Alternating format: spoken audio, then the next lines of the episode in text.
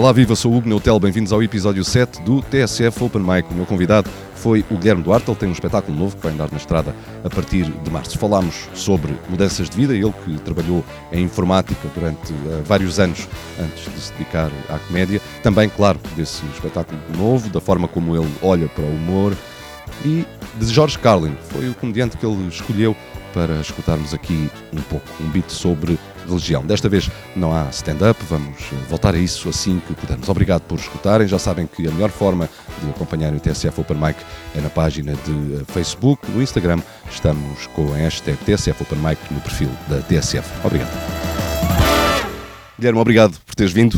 Uh, só de passagem ao teu novo a solo, na sinopse escreves isto: a morte, a, vi a, vida, a religião, os medos e as inseguranças, mas também temas de elevada intelectualidade, como xixi e cocó. Uhum. Estamos só de passagem, resta-nos rir. A pergunta é: o riso, o humor, são assim uma espécie de aspirina para, para, os, para as nossas aflições? São algo que não cura, mas ajuda uh, a passar o dia a dia? Alivia? Sim, eu acho que sim. Acho que para a maioria das pessoas e para mim também, tanto quando estou a produzir comédia como quando estou a consumir comédia dos outros, é, é uma forma de nos esquecermos que o mundo não está assim tão espetacular e que vamos todos morrer, né? que é uma coisa chata, que me chateia um bocadinho.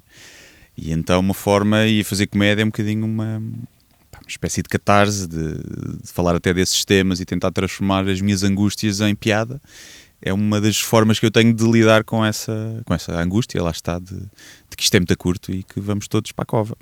Uh, tu começaste com a escrita, alargaste o raio da ação depois para sketches, no Falta de Chá, tens o podcast Sem Barbas na Língua, uh, pelo meio três livros, uh, stand-up e agora também rádio na Antena 3. Hum. Uh, destes géneros de comédia, qual é aquele que tu gostas mais ou que dá mais gosto de fazer?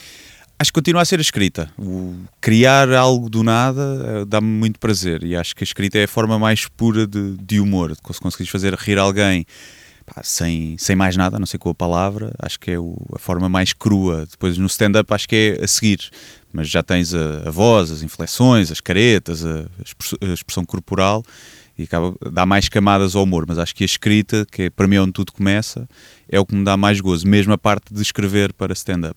Mas dá muito gozo fazer sketches também e fazer stand-up cada vez mais, começa a tirar prazer disso, mas continua a ser aquilo de inventar uma piada do nada. Acho que é o, o momento inicial é aquele que. É, sim, o, porque é o único momento em que eu me consigo rir às vezes daquilo que escrevo. É? Quando me veio uma ideia, eu rimo com aquilo, é que estupidez, como é que eu pensei nisso? E isso dá-me dá gozo. Depois o resto acaba por ser mais já não é tão parte tão criativa, mas mais tentar ali trabalhar e aperfeiçoar a coisa. Uhum. Uh, mudar de vida uh, não é uma atitude que se tome de ânimo leve e que foi uhum. o que tu fizeste já depois dos 30. Lembras do momento exato em que tomaste a decisão de abandonar a consultadoria e pensar, não, eu, eu vou mesmo a viver da comédia? Ah, eu já, já o tinha feito antes, uh, tinha-me despedido também a fazer uma coisa nada a ver com a comédia e depois voltei a trabalhar em informática, não na, em consultoras, mas mais em startups e não houve um momento exato, mas houve, houve um processo de pá, começar a, a, gostar cada vez mais de fazer isto de comédia, também começo a ter mais público, pudesse, posso se calhar, começar a fazer dinheiro com isto, de algumas formas, e então foi uma ideia que foi maturando um bocadinho na cabeça, mas lembro-me perfeitamente do dia em que eu disse ao meu chefe, pá, olha, temos que ir falar, é, temos que ir falar, parecia quase terminar um namoro, né? e temos que falar, temos, temos uma coisa para te dizer, e depois disse, pá, olha, isto tenho mesmo de, de investir nisto, acho que é para ser é agora e, e preciso de, de, experimentar a ver se isto dá alguma coisa ou não, porque é uma coisa que me dá mesmo gozo, uhum. e, e lembro-me que foi uma conversa, o início de conversa é sempre difícil, porque eu gostava de trabalhar lá e sempre me trataram bem, mas depois de ter tido feito essa conversa e ter tomado a decisão, saiu-me um peso de cima dos ombros e eu, ok, agora vai ser uma fase diferente da vida e depois voltou outra vez à angústia de, epá, isto vai ser difícil agora estar sempre a produzir e a fazer coisas. Isso foi o momento em que uh, uh, anunciaste no teu trabalho que te ias embora porque Sim. ias mudar de vida, uh, mas não foi certamente o último dia em que lá trabalhaste, não é? Deve ter passado algum Sim, tempo. Sim, aquele mês à casa. Dia... Sim, exato, exato. Lembras-te do último dia em que trabalhaste na, na informática e isso provocou-te ou não algum tipo de sentimento especial nesse dia? Sim, provocou. Foi aquele dia que um gajo já vai ao trabalho, tem que ir e já não faz nada, né? está lá a fingir que responde a mails e a passar conhecimento, que é o que o pessoal usa nas empresas para, para não fazer nada. E lembro-me do dia em que saí e pá, e foi, vamos, vamos festejar, vamos celebrar. E, mas, mas também com muita, apesar de ter sido lá está, não foi de ânimo leve, porque felizmente é uma área que há muito trabalho. Se isto correr mal da comédia também, pá, posso voltar, se calhar daqui a 10 anos não, porque já é totalmente diferente, mas Hum, mas foi um misto de, de, de, ansio, de, estar ansioso e expectante o que é que vem aí, será que foi a decisão certa ou não, e então muitos sentimentos, além da felicidade, também essa, essa angústia, essa apreensão. O que eu te ia perguntar também é, uh, pensaste na hipótese de se um dia, isto certamente não vai acontecer, mas se um dia quisesses voltar à informática, achas que eles ainda te queriam a ti? Ah, acho que sim, acho que sim, acho que sim, acho que fiz lá um bom trabalho, acho que ainda me queriam. Daqui, lá está, daqui a 10 anos já mudou tudo na informática, já é tudo com inteligência artificial e não sei o quê, e pronto, aí se calhar já não vou lá fazer nada. Mas como eu estava numa fase mais até de gerir projetos e gerir eh, pessoas, e então é mais fácil voltar se isto corresse mal daqui a 2 ou 3 anos, e há sempre esse risco, mas uh, espero que não, espero que não aconteça. Tu uh, dizes que és tímido, uh, não estou uh, enganado. Não és o único comediante que, que diz isto. Como é que uma pessoa tímida decide expor-se de uma forma tão crua, tão dura, como na comédia, e em particular no stand-up? Isto é uma doença? O que é que é isto? É masoquismo, eu acho que passa um bocadinho pelo masoquismo. Não sei, não sei. Eu sempre fui o gajo que tinha medo de ir ao quadro. Uh, tinha, ficava, desviava os olhos da professora para ela não me chamar, nas apresentações pá, ficava assim muito nervoso e o stand-up aconteceu um bocadinho por acaso. Eu fiz um workshop mais na vertente escrita, aquilo depois tinha uma atuação no fim e eu fui, não queria fazer, fui arrastado, pá, correu bem. Depois decidi fazer mais vezes, umas correram bem, outras não. E pá, fui ficando. Esse workshop, portanto, a tua, o teu interesse era mais na parte da escrita? Sim, sim, era ver como é que se escreve para stand-up, se há ferramentas diferentes, não há, se eu podia aproveitar depois para a parte mais de crónica, que era aquilo que eu estava a fazer na altura. E então eu não tinha mesmo intenção nenhuma de fazer stand-up. Não gostava muito de ver, mas nunca me imaginei a pisar um palco para fazer stand-up. Nunca. Ainda hoje, quando eu estou lá, parece que estou a ver-me de fora. Parece que não sou bem eu que está. Não, te, não te sentes ainda totalmente confortável num palco? Quando, depois de estar 10 minutos em palco e está a correr bem, já me consigo começar a soltar e improvisar muitas coisas, já, já consigo, algo que era impossível há dois anos. Era palavra por palavra o texto que eu tinha e não saía dali. E agora já me consigo divertir, sim, sim. Agora já, um, já é mais fácil. Lançaste na, na comédia a, a, full time depois de, de sair do emprego, como estávamos Sim. a falar. Uh, o primeiro sol de stand-up, ainda com o nome do blog, foi o que te deu mais visibilidade, foi no ano passado. Uh, começaste a fazer stand-up nesse workshop, mas depois fizeste regularmente. Uh, como é que. Sim, é fui que fazer foi? no primeiro ano, lembro-me que fiz, pá, não sei, 30, 40 atuações. Portanto, quase uma vez por semana eu conseguia atuar. Sempre bares? Ba bares, sim, bares, pá, com dois bêbados e, e, duas pessoas sóbrias. Portanto, o clássico. Sim, o normal. Uh, e fiz no primeiro ano, atuei muito, muitas vezes, uma vez por semana, não sempre, mas, mas por aí. Depois no segundo ano, segundo ano parei um bocadinho um, e fui atuando mais, mais uh, esporadicamente. E depois, quando decidi fazer o solo, percebi que isso estava no horizonte e que eu queria fazer, tentei fazer, fazer mais e voltei a fazer mais barzinhos e mais coisas para, para ganhar estaleca, para, para não me espalhar ao comprido depois no solo. E, mas senti que era só. Tinha tido a oportunidade de fazer o solo antes, o ano antes, mas decidi esperar porque achava que não estava.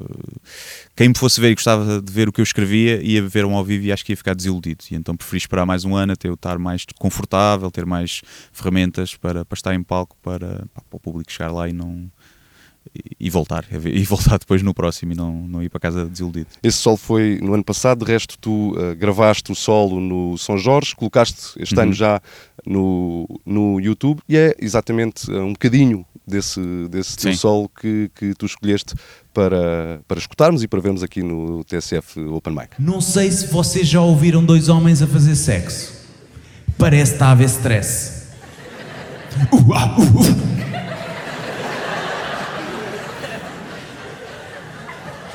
Eu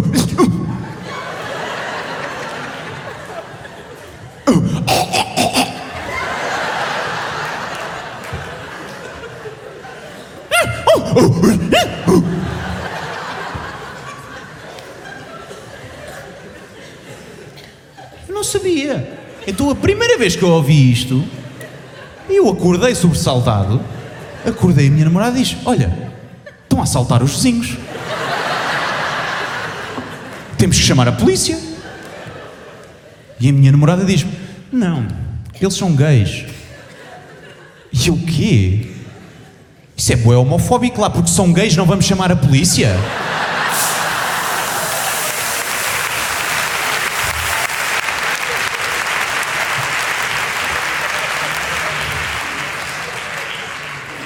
E ela não, isto são barulhos de sexo. E eu fiquei chocado estão a levar no cu dos ladrões.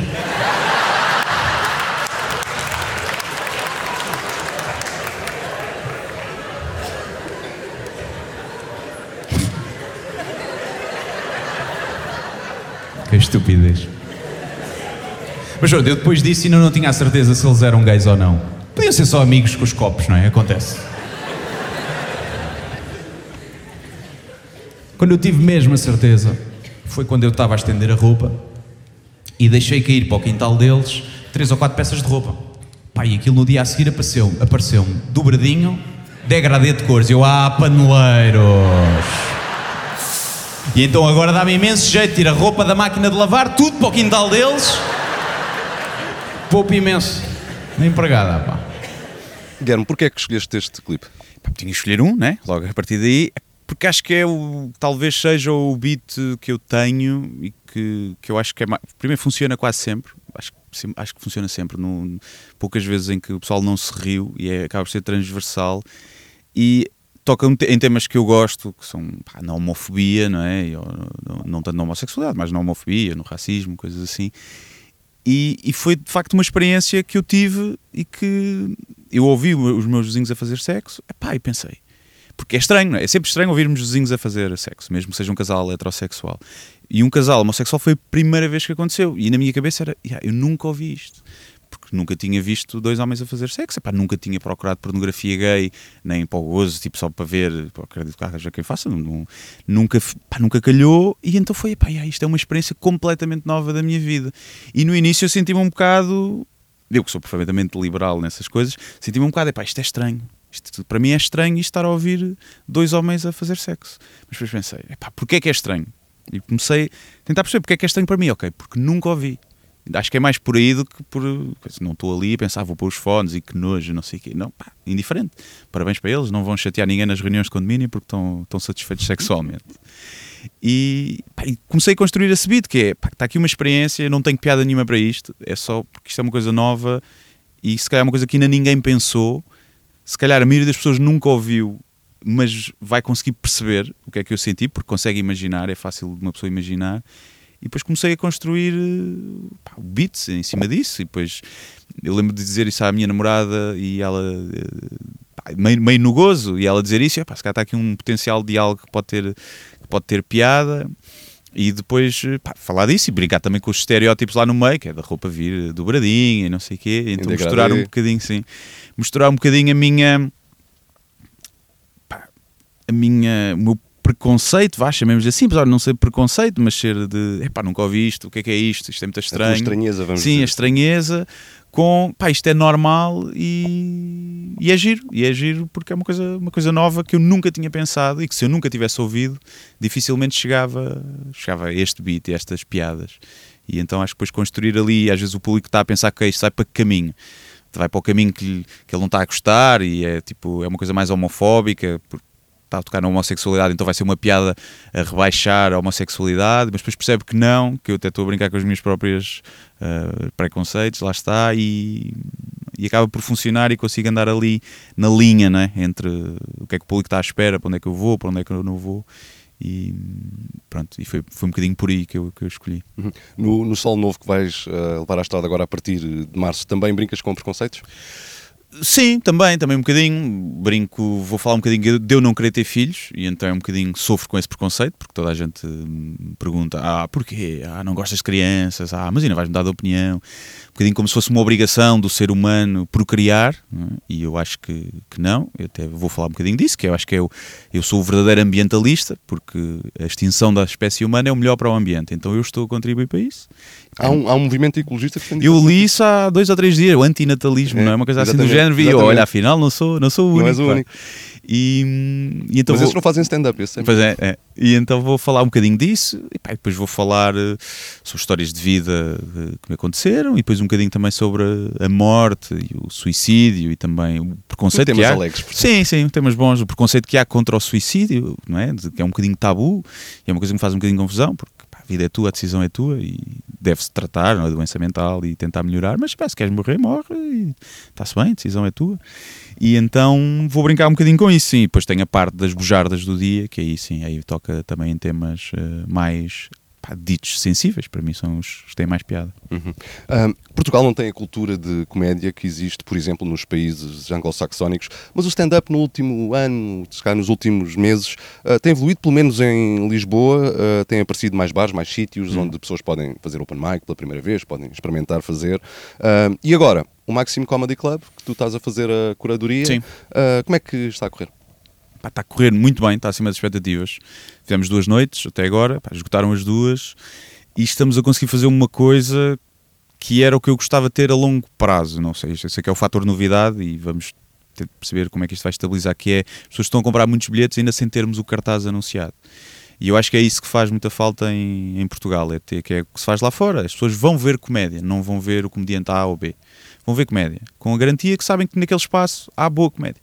Há de haver má comédia, porque há pessoal que está a começar e que tem toda a legitimidade para, para não ser bom, ninguém é no início, e muita gente também que, que já é consagrada, mas que vai ali testar coisas completamente novas e que muitas vão falhar, e é bom que falhem, porque só assim é que se consegue evoluir. E então- Também tem a parte de conforto para quem começa de ver um nome consagrado a falhar. É Sim, sim, é? é? giro, é giro. Mas às vezes pode ser mau quando se está a começar, que é vais a seguir alguém ou antes de alguém, na mesma noite, que alguém que já tem muito público, está consagrado, e tu nessa noite és melhor, e porque outra pessoa estava a testar material, e tu sais lá, bem, eu sou o melhor que eu não sei das quem. Não é? Quando não és. Quando não és, e depois formos ver, juntares o best-of e, e num público grande ou uma coisa assim, é, é diferente. Mas, portanto, é preciso também ter atenção a isso. Mas, mas está a correr bem, está a correr bem, e, pá, e era muito giro ter ali um espaço em que qualquer pessoa pode ir lá. Hum, e que não é preciso estar no cartaz, em que as pessoas estão lá para ver comédia, genuinamente para se rir, não têm preconceitos em relação a este comediante ou àquele, querem é rir-se. E isso é bom para todos, mesmo para nós, comediantes que não queimamos público, não precisamos estar no cartaz e promover, porque aquilo já vende sozinho e as pessoas vão ver comédia e nós próprios vamos lá e vamos apanhar público que não nos conhece ou que vai lá eh, porque esteve lá na semana passada e estava lá outro comediante e vão ver e vêm-nos. É pá, até gosto daquele gajo, não conhecia, vou ver se vou ver agora o sol dele, deve, deve ser giro.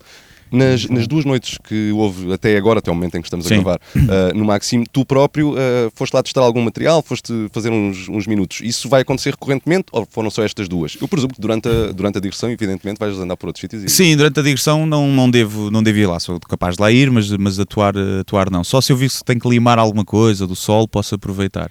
Mas para já não, foi as duas primeiras vezes eh, e agora não sei, não sei se vai voltar a acontecer, mas, eh, mas depois no futuro, depois de acabar a tour, no segundo semestre, estando a correr bem, é um sítio onde eu estarei, quero estar de forma recorrente a, a testar, a testar material para começar logo a trabalhar para o, para o próximo solo. Uhum. Ah, nos países que têm uma cultura mais aprofundada de stand-up, com décadas de tradição de stand-up, estamos a falar sobretudo dos Estados Unidos e Inglaterra, Sim. países anglófonos, ah, existe muito essa cultura que tu estavas a referir de pessoas que vão tomar um café depois de vão ver comédia e nem sequer sabem quem é que vão ver.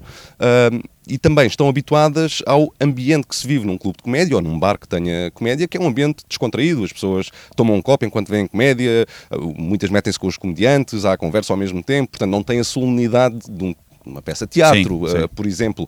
Achas que também passa por aí essa descontração a que nós em Portugal não estamos habituados? Também passa, uh, a cultura de comédia também passa por isso, ou seja, por perceber que uh, ir ver comédia não tem a solenidade e não precisa da preparação, entre aspas, e do planeamento, entre aspas, de ir ver, por exemplo, uma peça de teatro?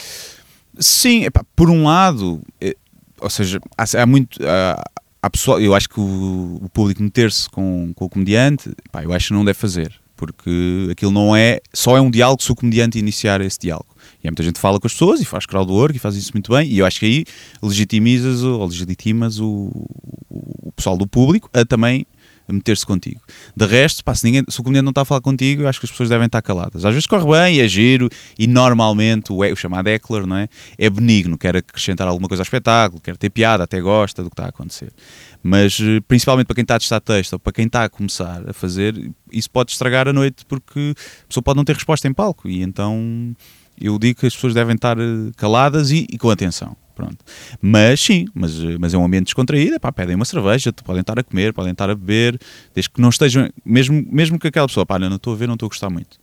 É pá, vais para o telemóvel, pronto, é na boa, não estás a gostar, não estás a gostar, desde que não estragues as outras pessoas que estão a gostar, por mim está tudo bem.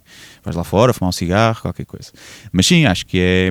E acima de tudo, falta a cultura de perceber que, que há um trabalho desde a escrita da piada até chegar ao solo. que se vê, é?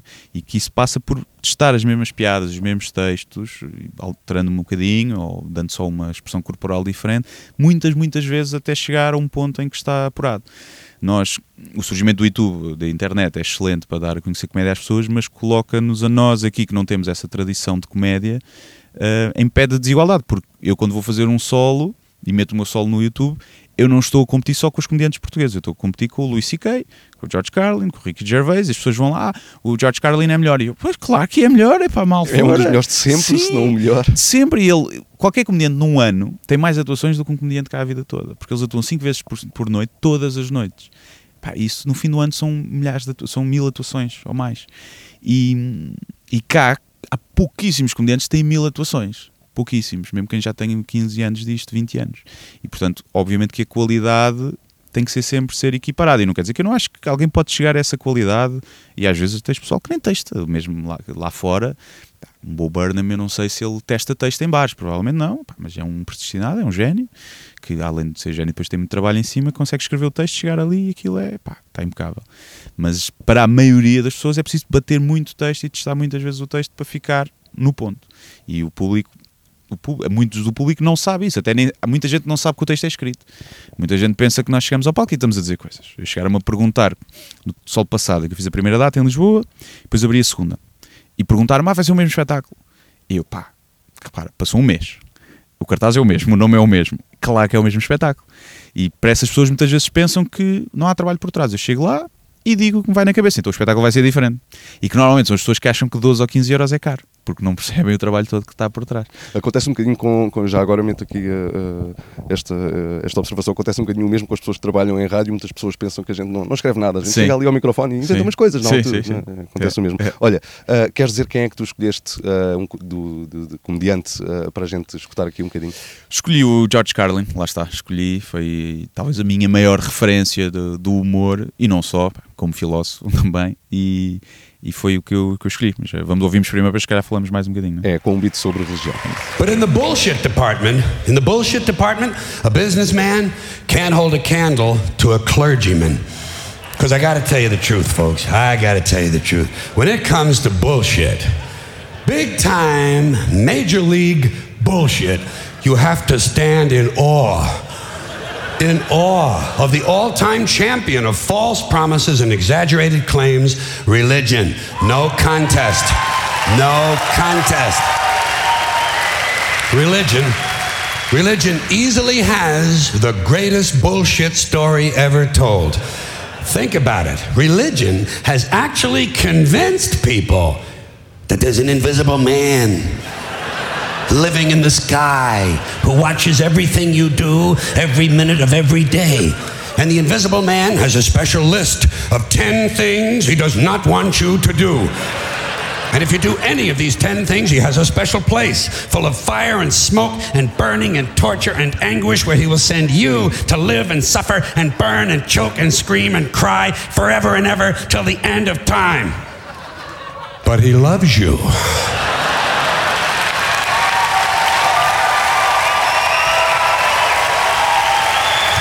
Loves you.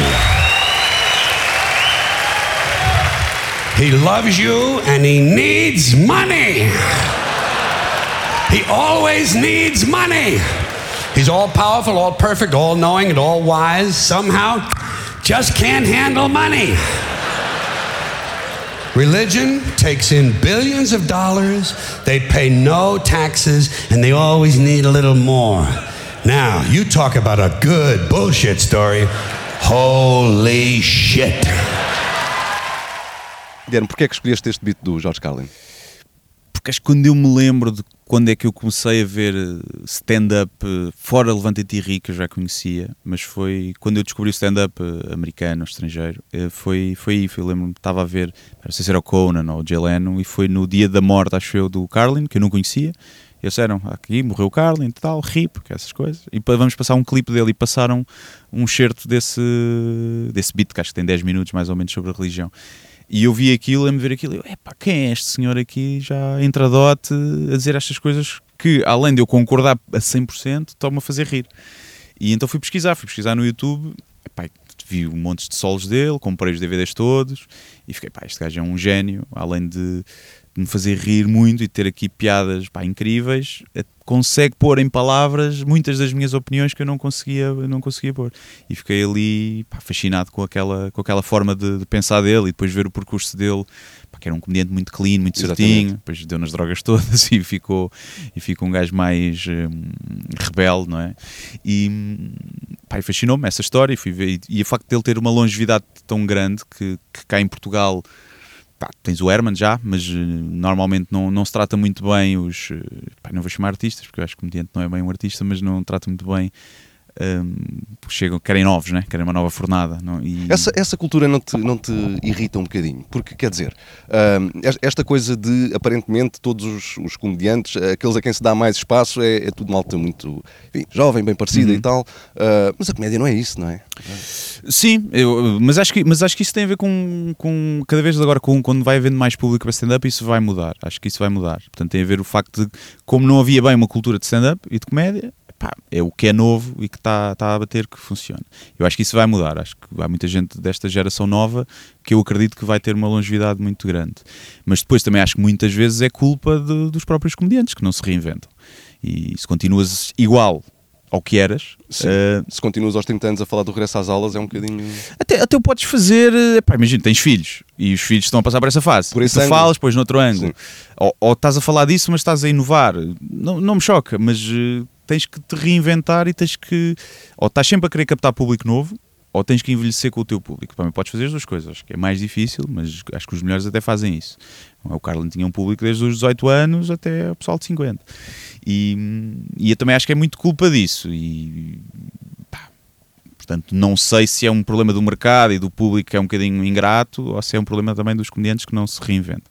Mas tens que com a internet isso também vai mudar, porque mesmo que apareça um novo, que na televisão podia acontecer isso, né? aparece alguém novo e que ocupa o teu espaço, epá, tu tens a internet onde tu podes continuar a fazer conteúdo e o teu público pode continuar a seguir.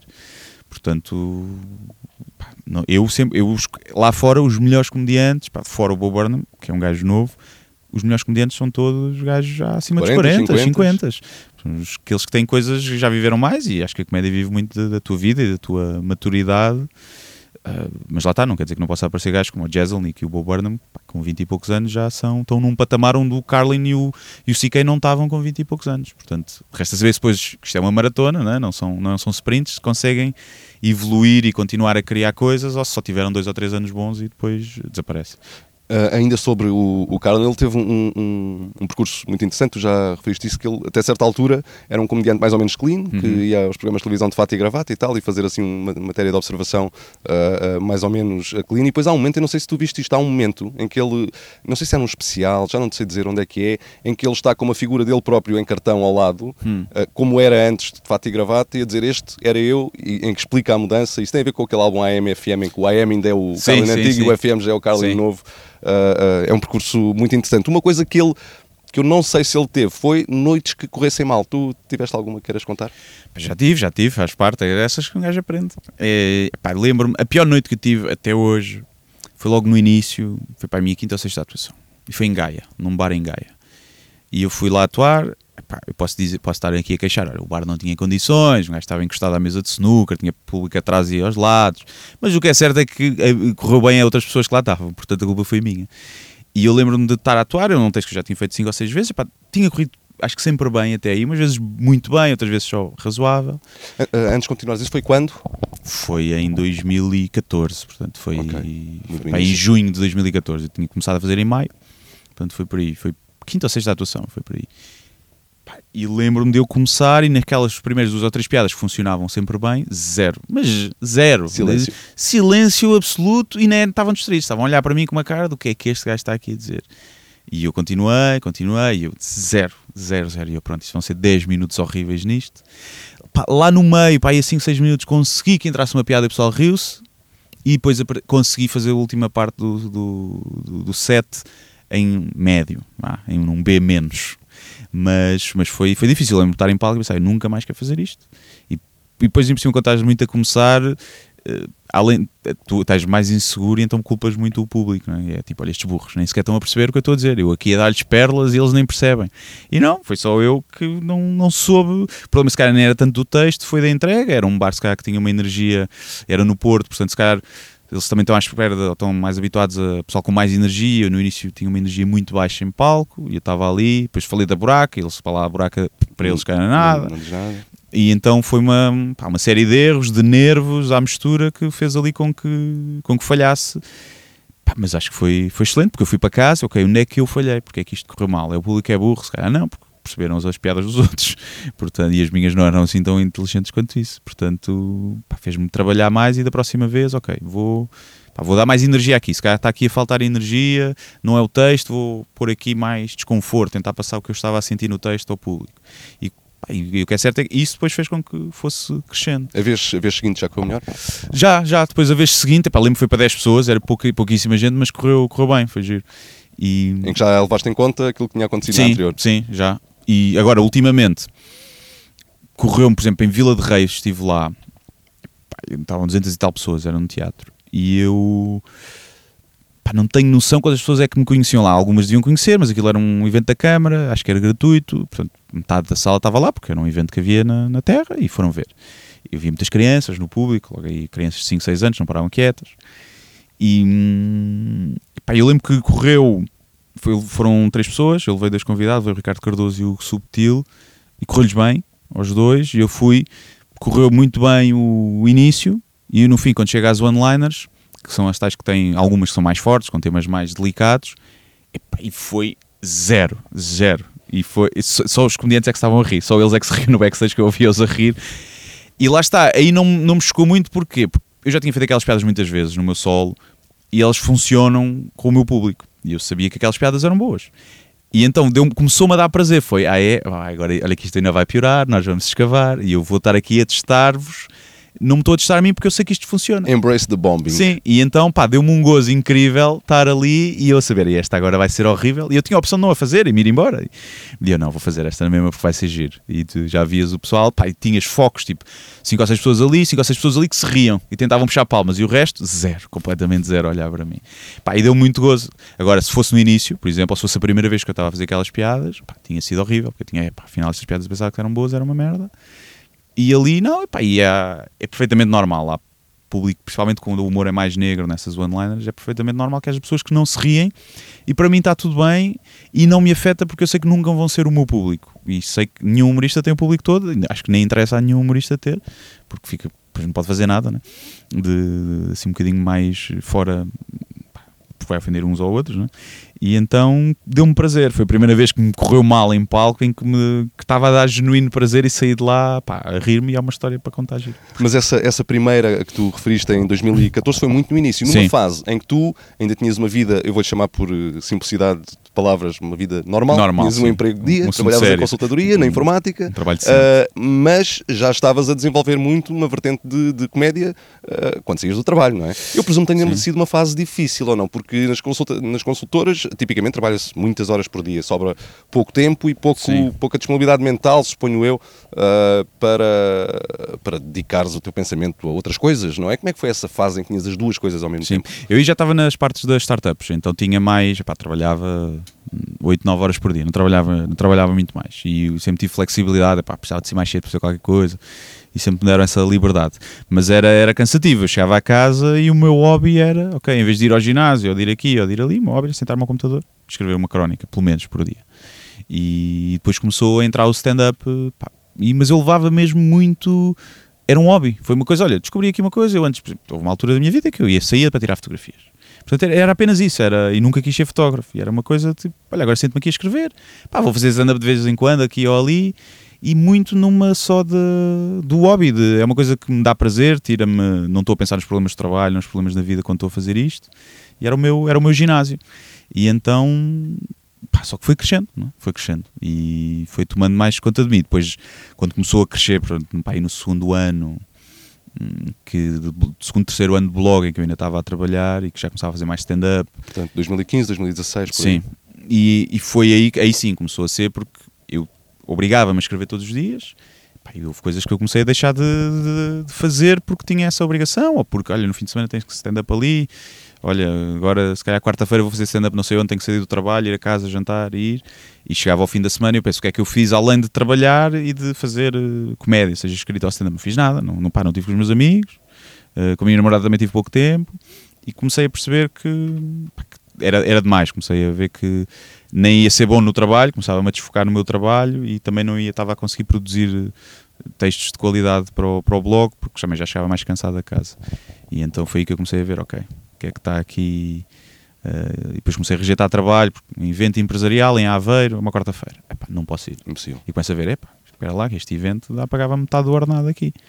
E comecei a ver, do blog já posso fazer isto, tenho as crónicas começar no SAP 24, pá, em termos de dinheiro a médio prazo, curto prazo, eu consigo pagar as contas, poupei, comecei a perceber isso, ok, vou poupar aqui, para cá estar uns meses sem fazer nada, ter sempre dinheiro para pagar as contas, e foi assim um bocadinho, a partir do primeiro, do, ou seja, um ano antes de eu me despedir, comecei a perceber que podia acontecer, e comecei a preparar mais ou mais ou menos, mas no início era, tinha zero intenção de o fazer, de me despedir, e, e, de viver disto. Nunca pensei sequer que fosse possível, não, nunca passou pela cabeça. Para mim era, eu escrevo uns textos na net, era o que eu fazia.